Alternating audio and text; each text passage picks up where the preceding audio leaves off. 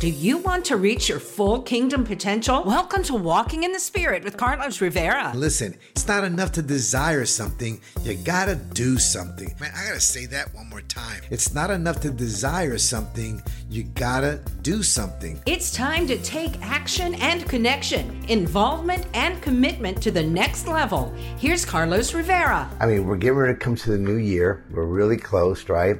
I've entitled the gathering manage your relationships. Manage your relationships. Praise God. When I talk about managing relationships, many times we're talking about how close you bring people in or maybe how far you keep them away. Now, sometimes uh, that that distance that we're talking about is not a physical distance, though it could be, but I'm talking more of how we manage that relationship uh, emotionally, right? Because there are certain people that we can allow to get close because they can speak things into our lives, and there's others that we're surrounded by, and uh, and of course maybe they're not so much that way. So managing our relationships helps us determine who to bring in close and who to maybe keep as a as as a uh, maybe just as an acquaintance, right? Versus as somebody who's a BFF, right? A best friend, a best friend forever. But anyway, so one of the steps that we have to do to manage our relationships is to screen doubters. Screen doubters. In Galatians chapter 5 verse 9, the word of God says, a little leaven leaveneth the whole lump. A little leaven leaveneth the whole lump. You know, this, this is really, really important to understand because people's attitudes around us can be contagious. That's right. It'll rub off on us.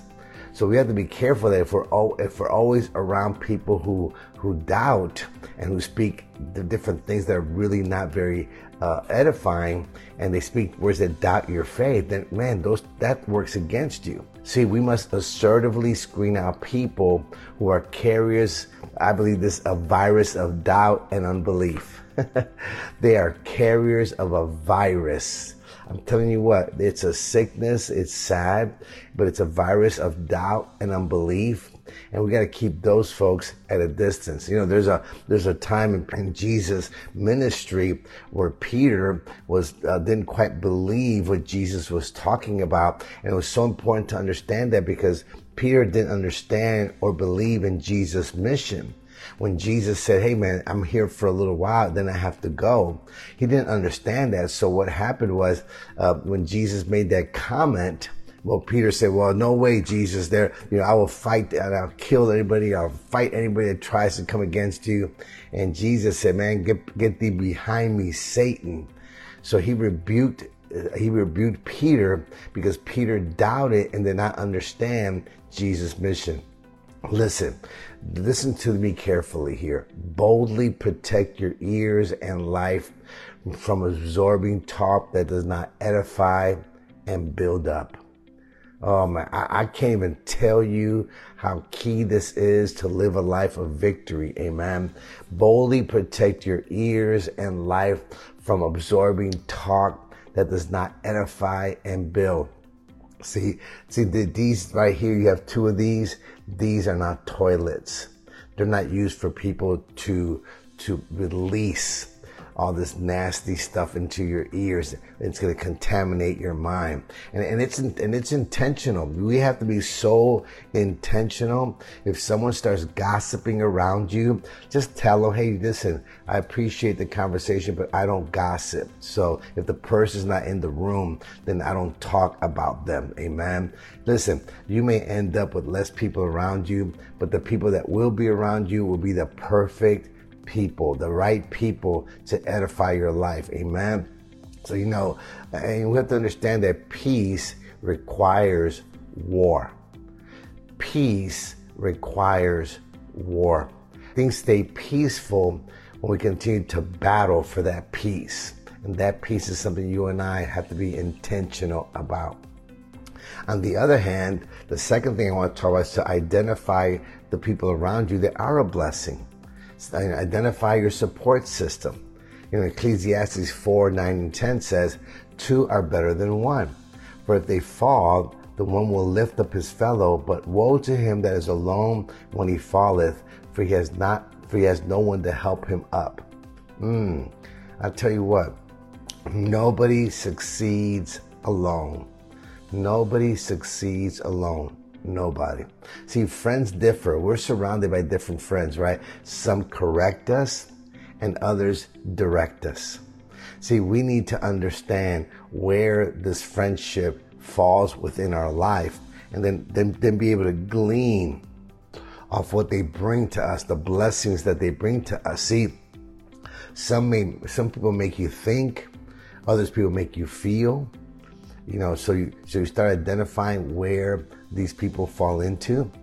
See, identify those who stimulate you, who educate you. I mean, that, that those are just the, the types of, of, of categories that you want to surround your, yourself with because when you get together with them, they pour into your life. See, I believe that you have to meticulously build your foundation for friendship.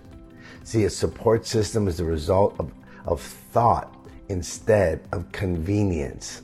Mm. Surround yourself with people that you think strategically about what they do in your life, not because it's convenient to be with them.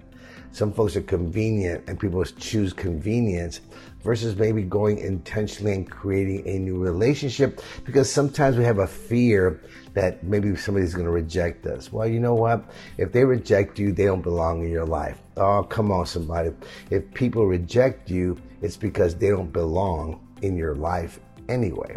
So don't feel the, uh, as a matter of fact, look at it more like a screening process, like I mentioned earlier, to identify that system because your network of people should be chosen by you. Networks are chosen. I got to say that one more time. Networks are chosen. So the people you network with, that you connect with, that you surround yourself with, should be people that you choose to be with. Amen. That is so super important. And we do that by assessing our atmosphere, by looking around us. What, what is the result? What are the outcomes? All right, assessing your atmosphere. Look at Matthew chapter 9, verse 23 and 25 it says, And when Jesus came, he said to them, Give place, for the maid is not dead, but sleeps. And they laughed him, they laughed him to scorn. But when the people were put out, he went in, took her by the hand, and the maid arose. Wow, this is such a powerful, powerful statement. Jesus walked into a situation where a young girl had passed away, but he realized something in the atmosphere was not right. He was going to do a miracle. He knew that she was going to come back to life, but he had to put out certain people out of his atmosphere for the Holy Spirit to move. See, it's so important to understand the atmosphere and create an atmosphere around us as well. Even when it comes to the kind of music we play, because music creates an atmosphere. And that's how we need to be intentional. During Christmas, I play Christmas music all the time. I love it. It stays in the atmosphere. It keeps me in a Christmas spirit. See, Indians, if you ever uh, used to see, they used to wet their finger, you know, and then put their uh, their finger in the air to see which way the wind was blowing to discern the direction of the air currents. So you and I must observe and diagnose the currents, the climate, the emotional atmosphere that others are creating around us, as well as us being intentional to create an atmosphere around us. If all you do is listen to news and listen to things on television, that's what you leave on all day long, then it's no wonder that all that negativity is coming in your life. Listen, nothing wrong with being informed, but some people are just obsessed with being informed. And that obsession allows all this negativity to constantly be flowing in their hearts. Listen, nothing wrong with finding what's happening in the world, but don't stay there. Get informed, get out, and then create an atmosphere around you that brings power, especially like I mentioned earlier with the people, right? Because words uh, that we listen to, whether it be television or radio or people around us, see, people's words are either poison or their power. poison or power. Their words are destructive or they're going to be creative. There are people's words and maybe things that we listen to, even the music we listen to, those words either create doubt or they're faith building. See, assess things accurately. Don't just let things into your life just because that's what you want to just, just just hit it. Uh, circumstances or or happenstance. Just turn a station on, let play, whatever. No, no. Be totally intentional and, and be quick to dismiss negative people. Dismiss negative people. This uh, change negative channels that talk about all kind of negative stuff. Dismiss negative music that puts all kinds of, of thoughts in your mind that shouldn't be there. Amen. And when you start doing that, you create that atmosphere, you will create an atmosphere of peace. Amen. Uh, your atmosphere, which identifies your support system, you know who's around you. At the same time, you screen out the doubters, the ones that doubt, man, let them just, just be totally, keep them at a distance.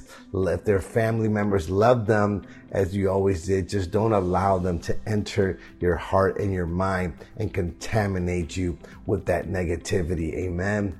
Praise God. Manage your relationships. When you manage your relationships well, you'll manage your life well. This is something we all need to do consistently around us because relationships create atmospheres. Amen. Even even with relationships with our television and with other things. And that's why we need a relationship with God. Amen. That's the ultimate relationship. God's word speaking to us on a regular basis. Amen. Praise God. Well, listen, go out and attack the day. Go out and be the best that you can be.